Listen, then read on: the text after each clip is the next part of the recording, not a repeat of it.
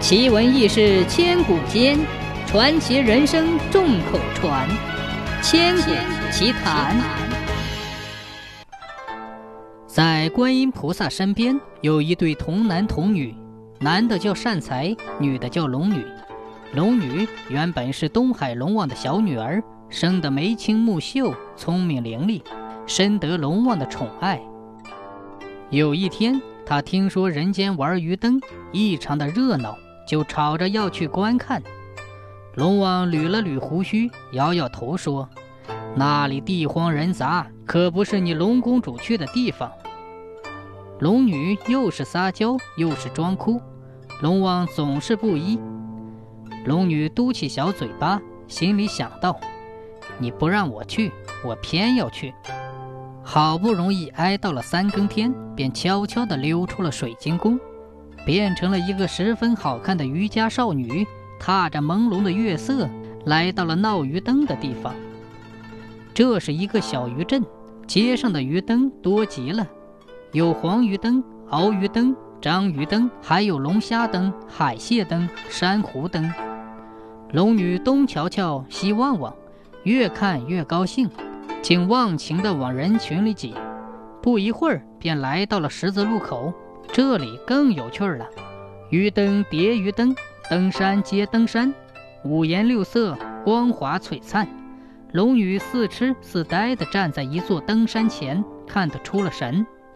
谁知这时候从阁楼上泼下半杯冷茶来，不偏不倚的正泼在龙女的头上。龙女猛吃一惊，叫苦不已。原来变成少女的龙女碰不得半滴水，一碰到水就再也保不住少女的模样了。龙女焦急万分，怕在大街上现出龙形，招来风雨，冲她灯会，于是便不顾一切地挤出人群，狠命地朝海边奔去。刚跑到海滩，突然呼呲呲的一声，龙女变成了一条很大很大的鱼。躺在海滩上动弹不得，正巧海滩来了一胖一瘦的两个捕鱼的小伙子，看见这条光灿灿的大鱼，一下子愣住了。这是什么鱼？怎么会搁在沙滩上呢？胖小伙胆子小，站得远远的说：“从来没见过这种鱼，怕是不吉利，快走吧。”瘦小伙胆子大，不肯离去。边拨弄着鱼边说：“不管它是什么鱼，扛到街上去卖，准能赚一笔外快用用。”两人嘀咕一阵，然后扛着鱼上街上叫卖去了。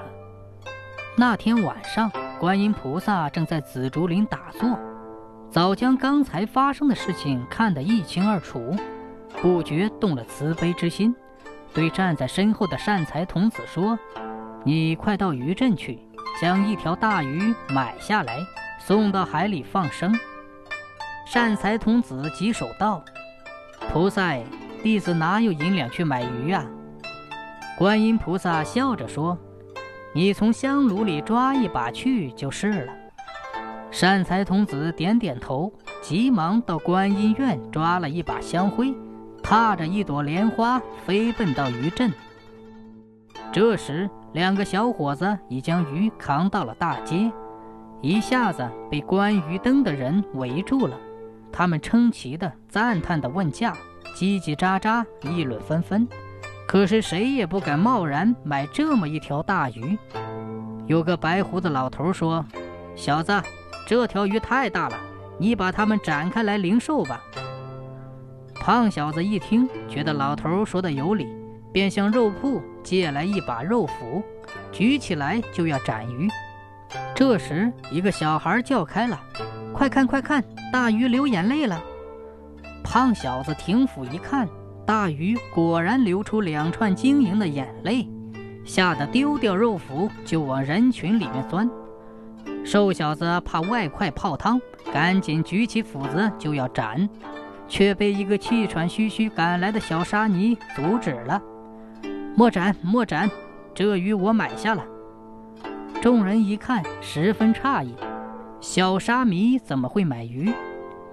那个老头哼了一声，翘起山羊胡子说：“哼，和尚买鱼，怕是要开荤还俗了吧？小沙弥见众人冷语讥笑，不觉脸红，赶紧说：“我买这条鱼是放生的。”说着便掏出一撮碎银递给瘦小伙，并要他们将鱼扛到海边。瘦小子暗自高兴，外快赚到了。他招呼胖小子扛起大鱼，跟着小沙弥向海边走去。三人来到海边。小沙弥叫他们将大鱼放到海边，那鱼碰到海水，立即打了一个水花，游出老远老远，然后调转身来，同小沙弥点了一点头，眨眼间不见了。瘦小子见鱼游走了，便摸出碎银要分给胖小子，不料摊开手心一看，碎银变做了一把香灰，被一阵风吹得无影无踪。转眼再找小沙弥，也不知去向了。再说东海龙宫里，自从不见了小公主，宫里宫外乱成了一窝蜂。龙王气得龙须直翘，海龟丞相急得脖子伸得老长，守门官谢将军吓得乱吐白沫，玉霞宫女怕得跪在地上打颤，一直闹到天亮，龙女才回到水晶宫，大家才松了口气。龙王瞪起眼睛，怒气冲冲地呵斥道：“小孽畜，你胆敢冒犯宫规，私自外出，说到哪里去了？”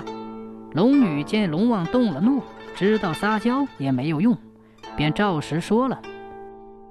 龙王听了，脸上黯然失色，他怕观音将此事说了出去，让玉皇大帝知道，自己就落得个教女不严的罪名。他越想越气。一怒之下，竟然将他赶出了水晶宫。龙女伤心极了，茫茫东海到哪里去呢？她哭哭啼啼来到了莲花洋，哭声传到了紫竹林。